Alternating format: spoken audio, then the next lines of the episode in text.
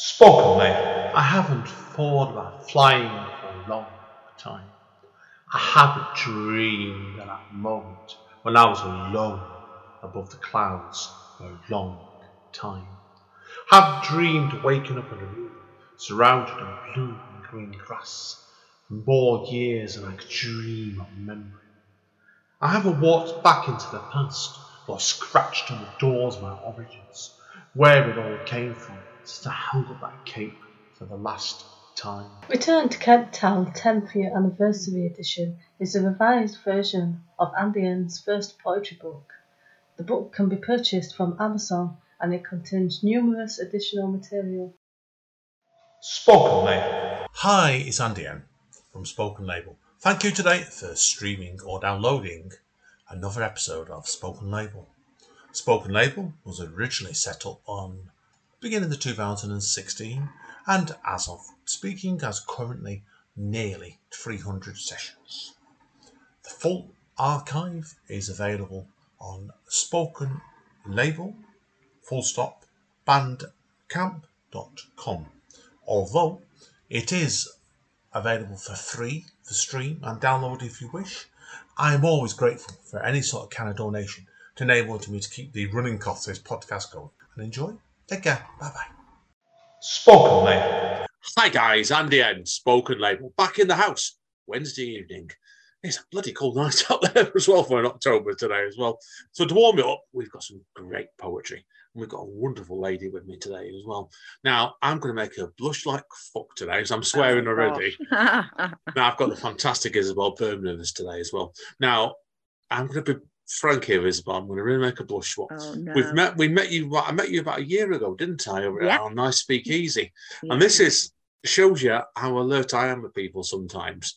Because whenever, obviously, people know it's come to our night in Chorlton Speakeasy. If I see somebody there that's not, I know for a fact not read, I will go up to them and talk to them and see if, see if they're enjoying the night.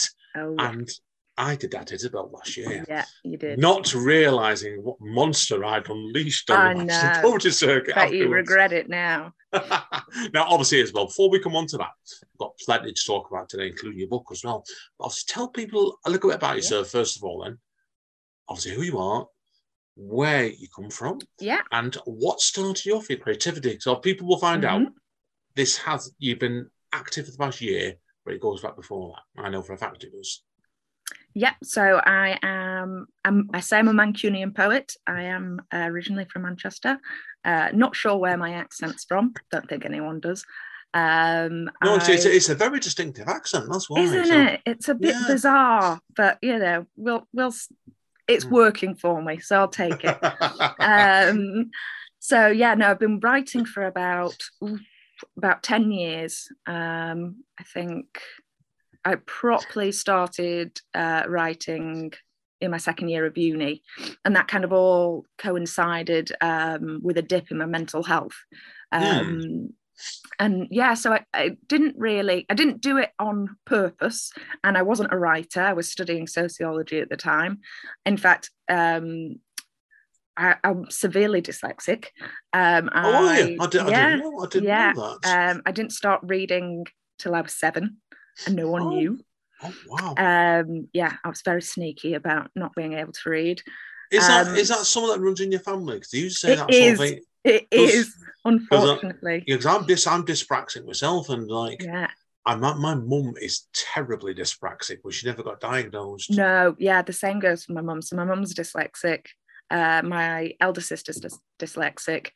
My sister, they said she was, and then she wasn't somehow. Like she's the only person that's ever beaten dyslexia.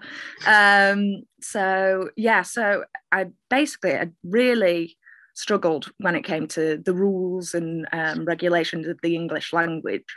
And I think um, my mum basically knew I was struggling. So she started buying poetry books. And she Yeah, said, yeah. well, because they were rhyme, I thought it would make it easier for you. Well, I was in love with poetry then because, you know, the rules weren't the same. You know, it was, you, you basically got all the tools that you needed and made whatever you needed out of it um, without probably the proper punctuation, which I still struggle to this day. Um, I've been writing. You know how long I've been commas. writing. I'm useless with commas. 40 years of writing, I'm stuck Oh, shit God, no commas. Can't do it. Yeah, they're just they're either there or they're not, and that that's that's their existence. So Yeah. yeah, Um, but yeah, my mum said, you know, I'd been told all, you know, when I was a kid, you know, don't do English, don't do um, anything that that requires a lot of writing. Um, and my mum was like, but your command of the language is so much greater. And basically, um, what I think is anyone that's kind of struggled with their identity tends to search um, you know, the English language for different words and different metaphors to better explain themselves. Um, so it becomes like a tool of commun. You know, it is a tool of communication, but in a completely different way. Um, so so yeah, so it kind of started when I was at uni and my mental health was going down. It was a bit of a poet skeptic at the time. Didn't want to tell anyone that I was writing You were, you poetry. were a closet. You mean you were a closet poet, really? I hundred percent closet poet. You know, didn't want to tell, and really till you know up until standing standing up and and getting my work out there, I think people don't realize that how powerful poetry can be when it in terms of recovery um and and that uh, you know that sense of being heard um so yeah it kind of came became my way of being my own confidant when I didn't feel like I could tell people um, the dark sides of what I was going through. Um, and I just wasn't ready to talk about it. Um, so it became kind of like a process that, you know, I wasn't sleeping at the time, so uh, you know, I might as well, uh, you know, get get some words down. So it's really interesting, um, especially with the collection that we're about to talk about, because it does span back to 10 years ago Oh, from wow. that writing. I was wondering that because obviously, well, someone's just in a minute. Obviously, I want, I want people to first of all to realise you. Obviously, like we'll talk back to you when you came to Speakeasy. Then first of all, I don't Yeah. know how you found out about Speakeasy actually. So that's something I don't know because all I saw was this. And I don't, I'm not gonna say I hate to use the word girl because you're not. You're a woman. You're very young. Okay, should we say young lady? That's better. it's because I'm five foot two. It's uh, Oh yeah, that's I, yeah. You're Amanda's height, aren't you? So of course, my Yeah. wife. Yeah, that's why. I, I, people wondering. I was like, I came up to you, speak easy, and I didn't know who you were. no. All I saw was you shaking at the back, and I thought, I Yeah. want to say something. I thought she's ter- this poor lady's terrified. was that was that was that the first night you'd ever been to them? Was it last year? When you going to speak? So I think I, and it's it's interesting, isn't it? Because different Hmm. places in the UK, the scene isn't as predominant as it is in Manchester. No, it's really. Um, you're definitely right. Manchester at the moment is going. Really, going through, it goes through phases. I think. And I've seen a couple of them, and it's got a brilliant, vibrant phase at the moment. So so good at the moment. And I think when I was at uni, so I was at, uh, went to uni at Nottingham. There was no scene whatsoever. And if it was a scene, it was like you had to travel four four miles out on a bus to a pub that you know and it was just really bizarre and i'd sit in the back with my notebook and you know tell myself that i'm going to go and stand up and do it well must have been 10 years after that Oh, you, how long did it? Um, Oh, wow. Yeah and i think it was last year and i was having a really hard time and i think a lot of people started suffering um, after the pandemic of like what is life right now? Um, and i was yeah and there's a real slump and i kind of just had this epiphany that i hadn't been concentrating on the things that i enjoy and the things that i like and the things that make me feel good about myself. Um, and i was you know really a bit of a shell of who i was as you saw. Um, and i Yeah. just thought i need to do this i want to do this. I've been wanting to do this for ages. I've got a few new poems um, that i've written and you know I'm, I'm ready and let's do this so yeah i turned up didn't say anything and then i think it was the second maybe the second or the third time i went to speak. Third, speakeasy third it was because you came Yeah. up to me. I got your name off your second time. You wouldn't even tell me your name in the first time you yeah came. i was like it's okay yeah. You- I, I'm convinced you probably thought I was I was trying to hatch on to la, la, whatever it is, move, make a move on you. I'm not even that way inclined. oh no no no i know i think i was just i was so um in a place where I, I- my social anxiety was crazy. And it's weird isn't it? Because you know a lot of poets we're all these shivering anxious uh, you know, neurotics that all turn up into one room, don't want to talk to each other, sit there in silence for two hours, and it's a you know incredibly healing process. Um, and it's yeah, it's you kind of get then you you automatically feel like people are listening for once. Oh yeah, You know, no, it does. people have got you know they're listening to people's problems that you don't hear of every day that people are too scared of saying and some people in the audience might be too scared to say what they're going through but there's someone on stage that's saying it for them and i just think it was the most it was the safest place for me to Yeah. to get better i think No, I think it does. It's a massive curing process. I, I don't write a lot of the therapy problems I used to when I was younger, but Mm. certainly like, I'm more probably more because I'm clever at hiding hiding it nowadays in my work. But yeah, you're right. It's you need it Yeah. sometimes to get it out. Definitely. And it's like your first time last year for me was a real moment, and I've seen it. Confidence just build. You've gone like like that incredibly quickly from like two times us. You were Oh. actually physically shaking on your first time. And like it, Oh, you- God, yeah. if people see you nowadays, Dave, you go on that stage and you absolutely own it. There's no two ways about say it. that, and I, Yeah. I'm like, can't believe. It's interesting because I think for very self-conscious people, when you get on that stage, you you, you don't know what you technically doing. Um, It so, took me. It took me probably five years to get rid of the imposter syndrome myself. And I've been reading 15 years now, so I've been there a long time. yeah, You do it. It's not so much.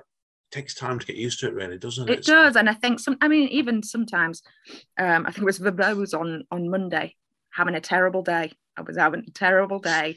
I Oh, must no. have fluffed it twice, and you know the the atmosphere is so loving and so caring. You know, people came up and said that was an amazing piece, and I'd go, you know, I fluffed it, and they go, doesn't matter, it was a great piece. You know, congratulations, and you know, it was. You know, it's not a pity party. These places, you know, it's Oh, it's no, a genuine. No, the genuine genuine love. place. There's so many nights you've had that, and we're not going to go on. Um, obviously, praising all the nights. You're right, but there's so many good nights in Manchester. And the, Yeah. like I know, for example, this week, for example, we can admit this now. I know you were at Verbose on Monday night, and you were Yeah. over in Bolton on Tuesday night. Yeah, And Yeah. like it's you're with me on a Wednesday night. You've probably got something else lined up Thursday and Friday now, probably as well. I'm, I'm at Switchblade on Sunday.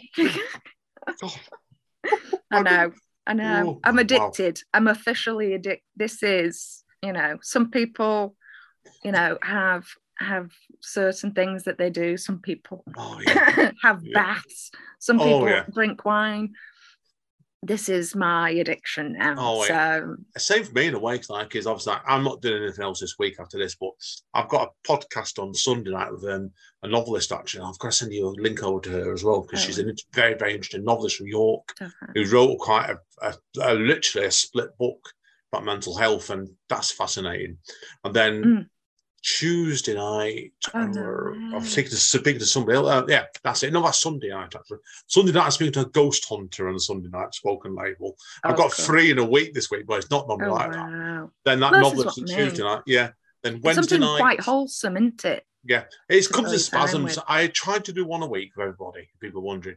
This week's going to be four because I'm meeting an Australian poet who's on tour on Wednesday night. Oh, fantastic opportunity. and we're not. So it. yeah, they can't resist it. And then speak easy Yeah. next Thursday. So, and I need to speak to you about that afterwards as well. But anyway, we'll Oh. come on to that in the breaks. I've got to ask you. Yeah. Anyway. right. Anyway, listen, we better move on because I want, to, I want people to tell you about your book now. Obviously. Yes. Now, yes. obviously, first of all, obviously, your booking call is called Pandora's Ruin. Yeah. Now, you've said a hint already. Some of these pieces have got about 10 years. Mm. Has this book always been there for 10 years, has it, or has it just come together more recently? So I I would say this is this is definitely been up until I submitted it, which was in January. Hmm. Um, so I've got work in there from last year. I've got work in there since December. I've got work in there since uh, ten years ago. wow. and it's it's interesting because you, everything about it changes you can tell that it's me um, Hmm. but it really even the writing takes you on the journey so the start you can definitely see there's elements in some of the the kind of shorter poems that i've written that is literally because my attention span at the time was so bad I'm saying, bad. um, Oh, wow. Wow. yeah. So, So I'll take it then with your poetry, because obviously we're going to do a deep dive in the book anyway, because I've got it in Mm. front of me here. Like it's um, I myself, I certainly know what you mean. That I've gone the other way really with poets. I used to write really long poems. Oh, Mine no. nowadays, most ones I'm writing haikus. So I've gone, Yeah, I've really gone really minimal. So that's Not- yeah. yeah. Now, obviously, I think it's want- like whatever you, you Hmm. used to do, you, you kind of fall in love with the other side, don't you? Yeah. Now, obviously, you've said I've got the book with me, but we want to talk about specifically about four pieces in your book, and like so, we'll go through them in order. And obviously, I really enjoyed Yeah. Cuckoo, which is the first piece we're going to talk about. Mhm. And I found it interesting. I was like this is people who look at your collection, they will see this is a second piece in the book. And am Yeah. I right in thinking your first piece, Understand Me, would you regard that as like a prologue leading into the first piece, Cuckoo, in the book? Well, yeah. So this is, I think, uh, understand me. It's interesting because I wrote that. Didn't write that ten years ago. I must have written that about five years ago. Um, and it, that was about around the time that I was coming out of hospital. Hmm. and I'd basically got to this this point where I was just fed up of being lonely. And the only reason that I'd been lonely is because I'd made myself lonely. I'd isolated myself and I thought, you know, I don't want anyone to get close. And then when you feel, when you get to that point where you are in the depths of darkness and you're alone, you really do want someone to be Yeah. there. Yeah, you do. Um, it. You do, and it's almost like it's you want it too much sometimes. I think. Yeah. And, and this is a really hard hitting point. This one actually as well.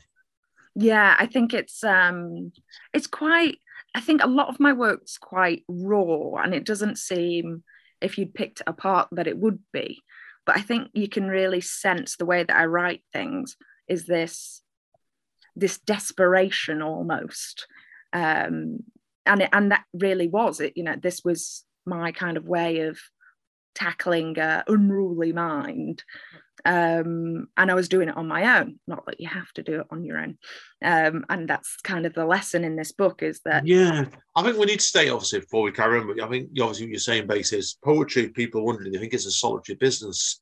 Nowadays, it is not. no, And this no. is this is the piece I think where you wrote before you discovered that probably, and that's why I think it's probably twice as hard, heavy hitting really.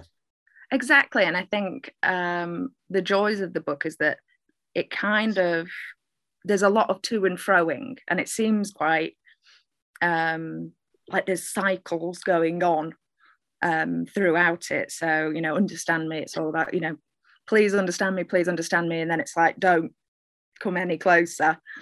Um, and I think this is this idea of my book being something to do with mental illness. I think it's more to do with the processes of recovery afterwards. so the way that we see our, ourselves is, you know, completely different, um, um, especially after illness as it is before illness. And um, you know, I always believed that I should hide all of the weaknesses that I had, and a lot of the issues that I suffered from were me putting it on myself. You know, all this Yeah. stigma wasn't necessarily about the people that were surrounding me.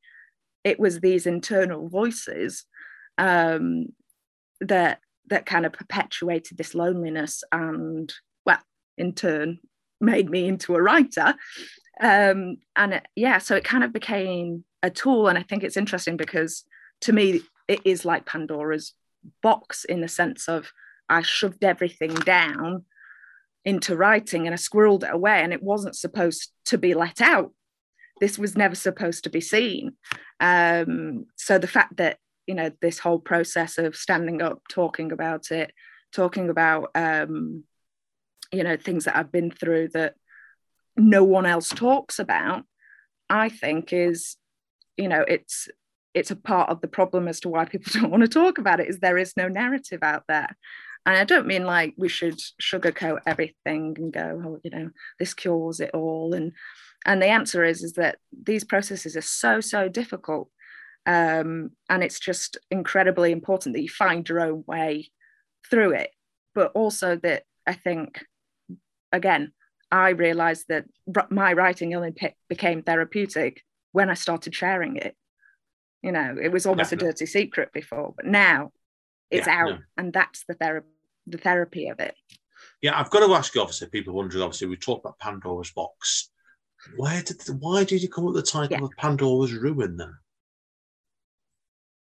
So, for middle name, Pandora. Uh, secondly, ruin because I um, I'm a big.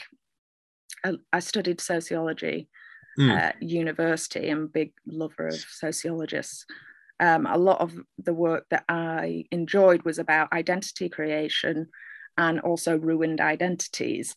Right, get it. Um, I get it. I get it now. Yeah, that explains why. So yeah. So there's a guy called Erving Goffman, and a lot, even if he did um, social uh, social work and things like that, he comes up and it's about he does things about institutionalization, and he also does things about stigma, and it tends to be the stigma of sickness. Right, um, right, right. Yeah. and it's this basically you're kicked out of society because you can't function the way that everyone else does Hmm.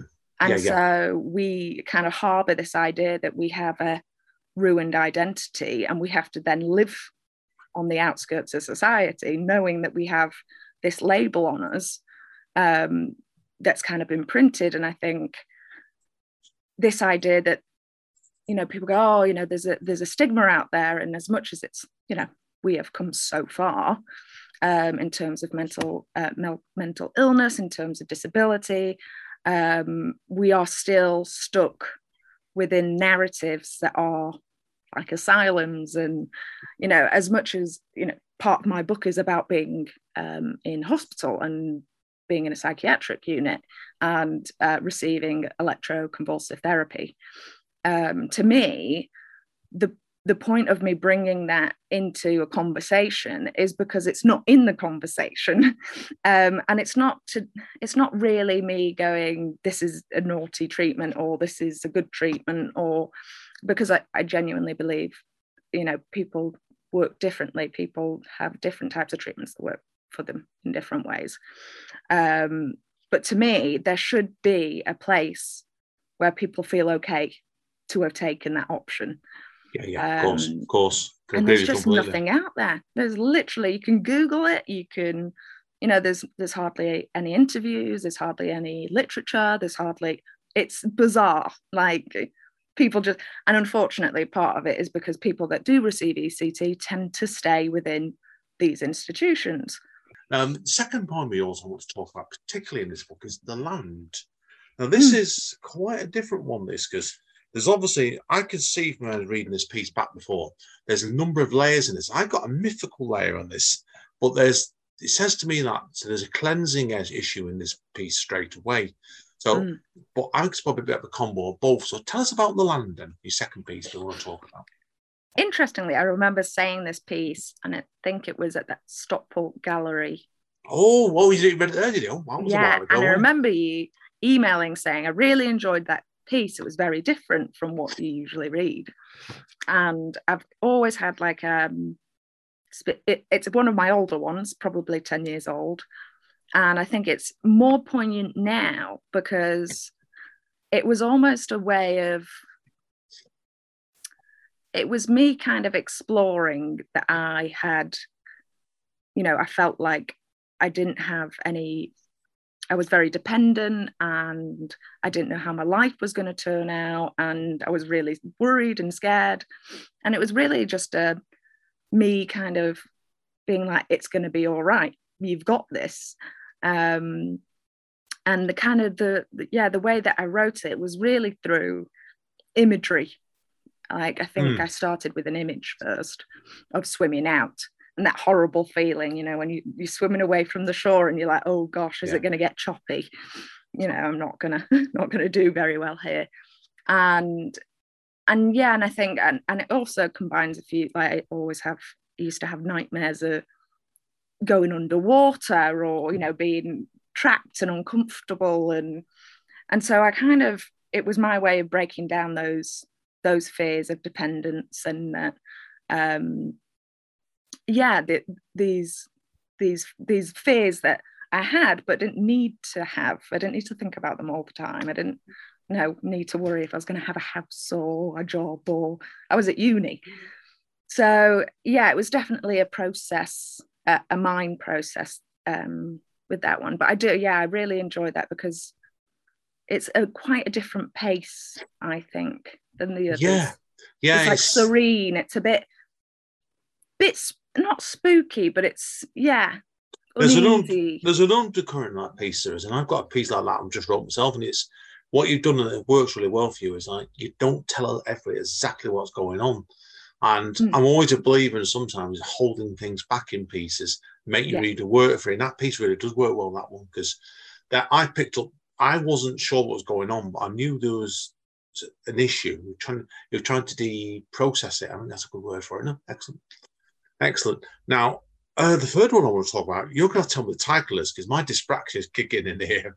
Is this laxidazole head? Have I got that right? Oh, it's all right. Tell us about- Lackadaisical head. I Yeah. know. Oh, I'm, I'm glad I don't drink nowadays. If I've been drinking, drinking I read that, that title out, and I dread to think what I would have said.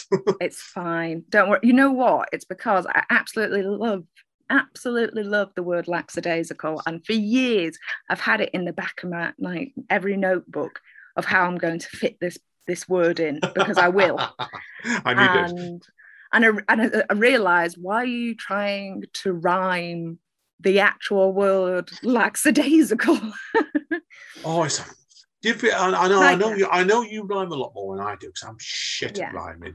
But do you find there's some words like an absolute nightmares, aren't Yeah. you? You want to use To them, you in. can't use, yeah, Oh. you can't use them. yeah well this one's this one's that but i just yeah i think a lot of i think a lot of poets i think a lot of writers you know their love for english language when you pick up on different like etymologies of words it can be it can be just something that you hear and then you write down you're like i've got to use that now. And i think uh lackadaisical so it's like bit like whimsical laid back kind of ditzy kind of essence lackadaisical. Um yeah so that lackadaisical head is actually it's quite a dark poem there, and it actually goes through um a lot of mythology. There's things like um the Charons um kissing the Sharon for trade um going down the, the river. And basically a lot of my work kind of plays upon um these ideas of good and evil and uh, these binaries that I, I've never fit within.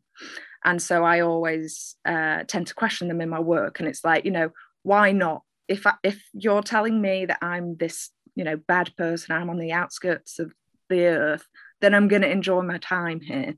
Um, and and that's uh, the, I think one of the lines in it is, you know, the gate. It's not the gate of heaven; it is the gate of hell and it says come as you are.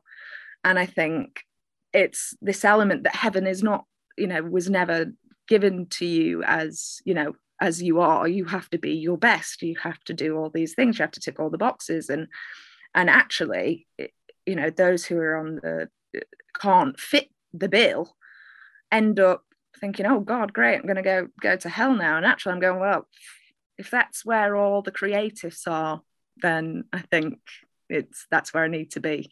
Um, but yeah, no, quite a few of my poems do that kind of um, binary check, um, which I think people find, oh, you know, you think you you you're followed by the devil or you know all these types of thing, and it's it's not about that. It's just saying how rigid these rules that we've been following are, when Yeah. actually, you know, take the Yeah. boat ride. I think that's a great way of putting it. It leads, I think, really well into your last piece that I'm going to talk about as well, the title poem, actually. Yeah. Which I think is, I think it's probably the long, if it's not the longest poem in the collection, it's probably one of them.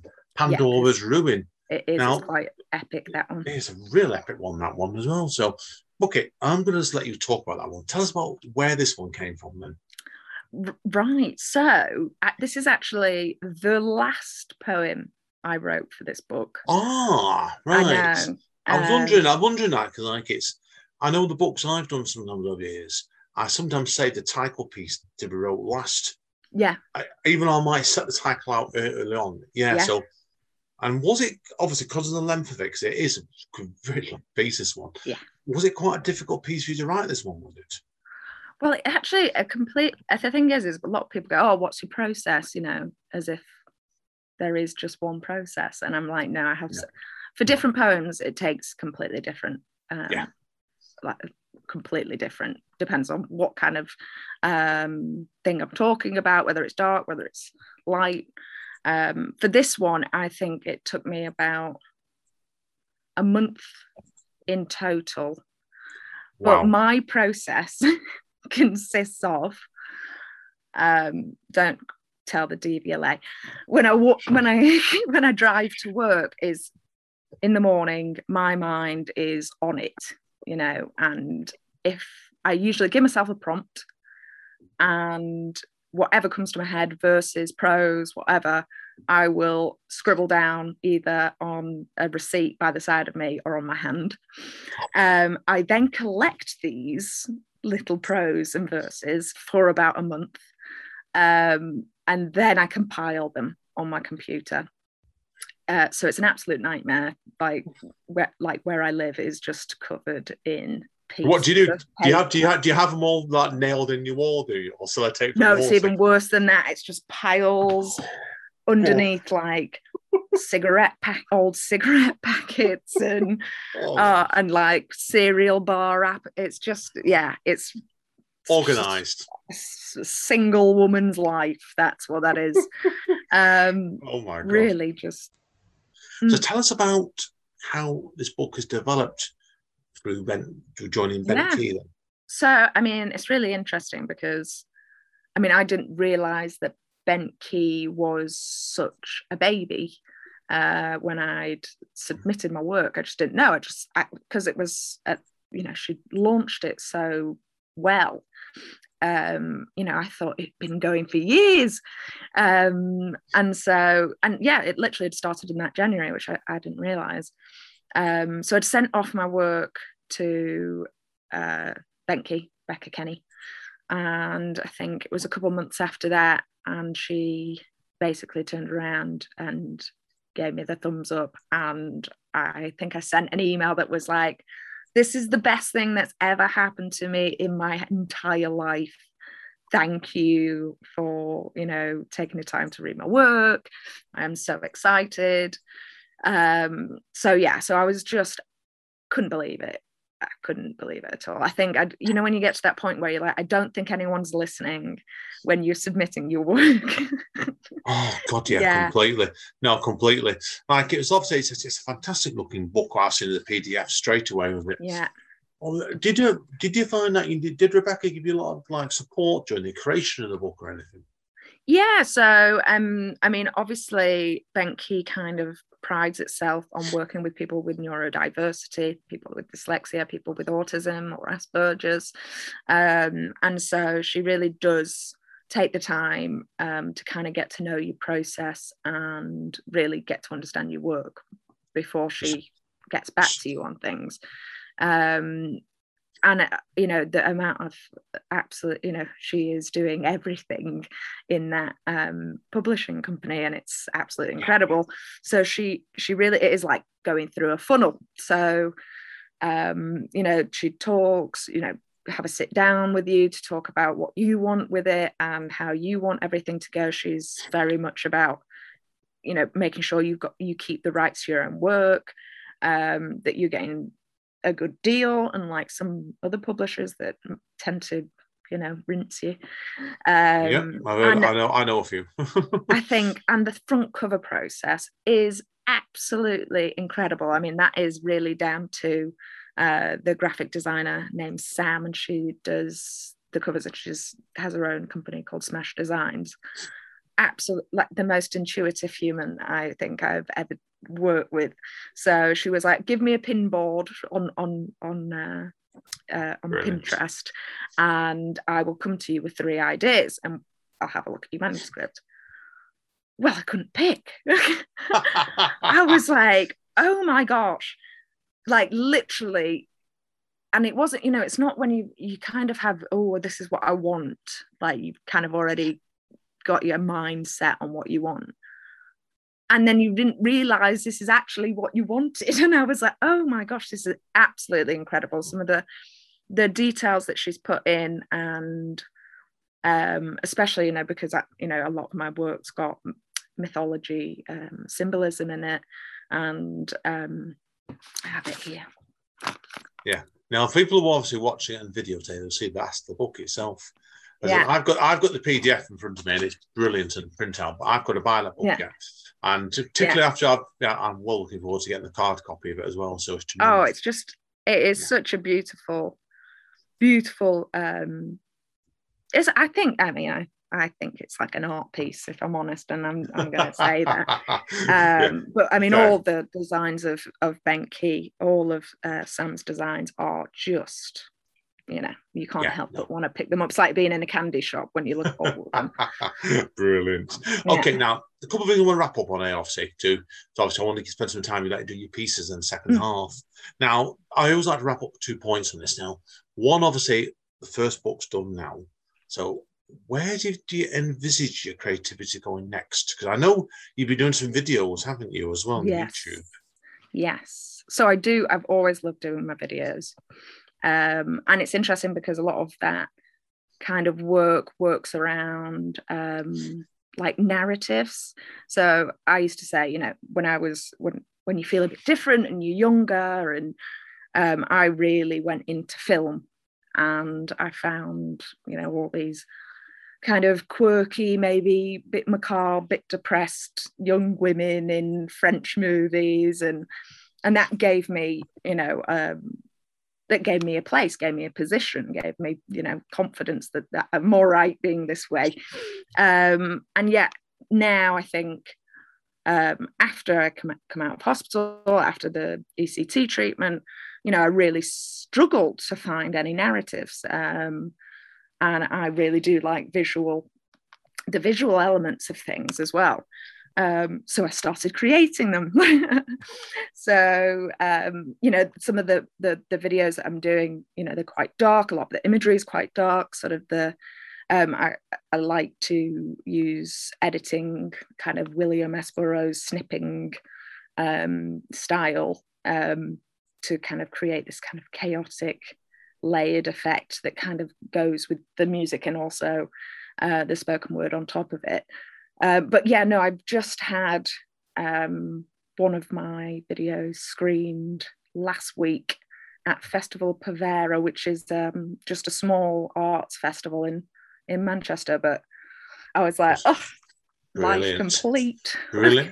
Do you think is that the direction you want to go into more then? Do you, I do. I mean, I'm a I, I- I am a big um, creative person, and I'm a big.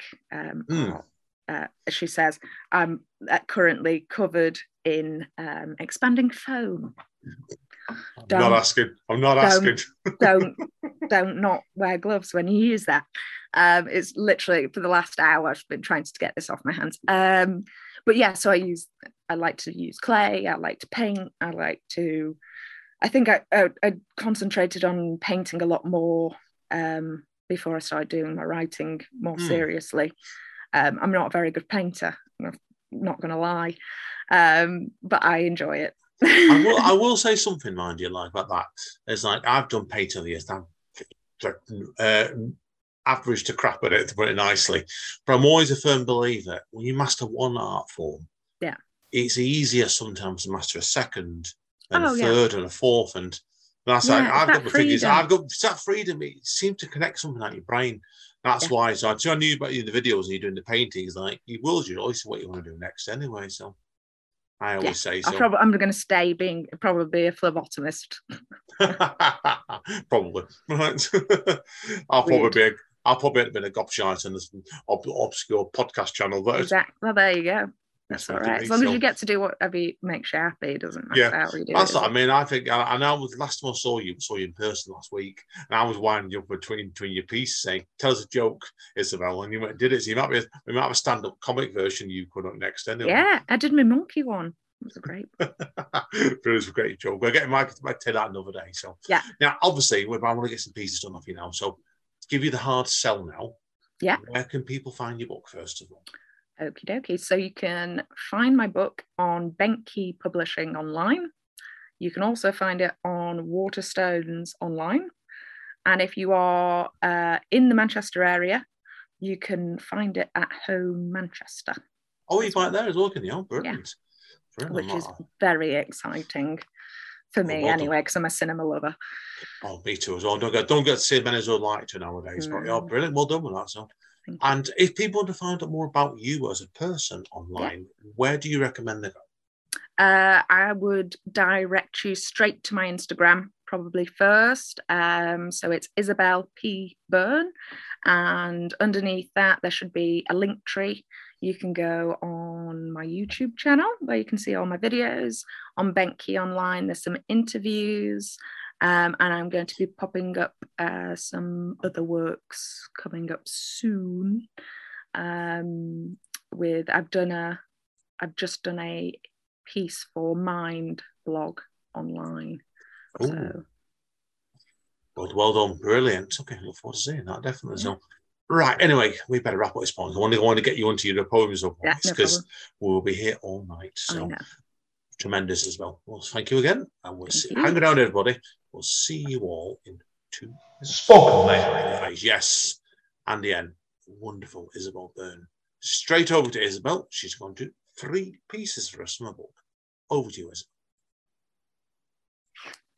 So the first one I'm going to do is called Cuckoo. I'm no lead in this story. I'm just like all the rest. I'm just another cuckoo that can't quite clear the nest. I struggle just being a social contender. My soul is lost, time to return to sender. Drawn to the darkness, hoping it will validate my faulty heart, not realizing it was my mind that needed to restart. I wasn't sure I wanted to be alive, but my pride is fed with the need to survive. I may have set myself on fire, romanticizing the flowers on my pyre, that each green laurel leaf I would earn was a sign of all the things I could never learn. All I knew was I had too much rock to burn. And the devil was my only friend. Each fatal plan he would lend, all the loved ones' rules I did bend, left with no call for help or flare to send. And so I accepted each tool to mend the mind that was no longer mine. Praying to the devil just for a sign. I controlled every part of my life so much, my reality of reality was completely out of touch. And the chips in my marble body were all a mistake, that this person I had carved was just another fake. Staring from the inside at our fragmented land, watching it slowly seep into the earth like sand. All that had meaning no longer did, and just like the sand under my feet, I slid. I didn't know where I wanted to be, just that it wasn't here, that being left home alone became my greatest fear. And I was getting too tired, too tired to get it right, but couldn't afford to get it wrong, so I held on with all my might. And I'm such a good cheat, no one realized I had lost, or that I kept my mouth shut, not realizing the cost.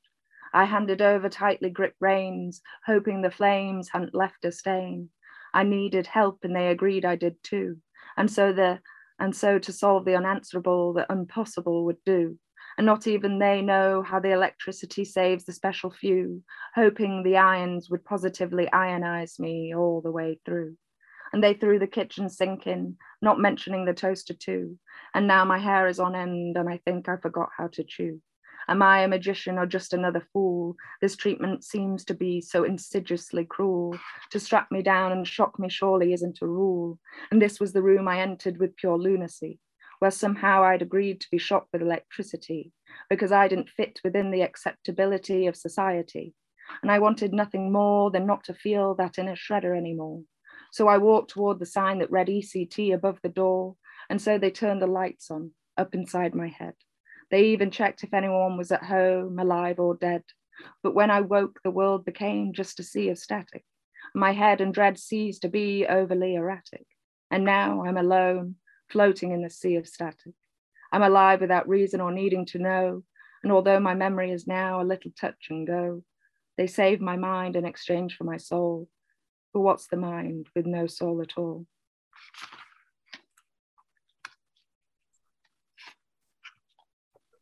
Fantastic. What a start. Wow. Well, you've actually exhausted me. Listen to that one, Isabel, but beautifully read and great, great piece. So, like I said, then now we're going to move on. I want to say I would like to move on something a bit lighter now, but we're not really, are we? So, This one's a bit light. This one's a bit okay, over to you for number two, my friend. This is called The Land. I swam from the land out and out into the sea. As I turned around, it had sunk far beneath me. I did not need this land, just the security it brought. It let me swim without worry. Now every kick is heavy with thought. And the, the waves lap my body, and as I begin to slow, the thought of that land and the familiar does grow. The more I think, the more I drown, filled to the top with sand, all in the hope of finding that sweet piece of land. And as I sink down, down, down into the ambiguous abyss, I search the seabed for that land of happiness. I soon find that I still have the strength to swim. I always did, but sometimes the brain is the weakest limb, the limb that can make your whole body lame. Look to the past, the land, there's something to blame. But I will continue to swim and empty my pockets of sand. And with this, I shall build my own piece of land. Brilliant. I do. Re- I do really, really like that piece, Isabel. I know we've harked on about it already a few times today, but no, fantastic, brilliant, brilliant stuff again. We've lost you here in the picture there. Oh, yeah, we've lost you in a second on the picture well. but fantastic piece. So again, I know.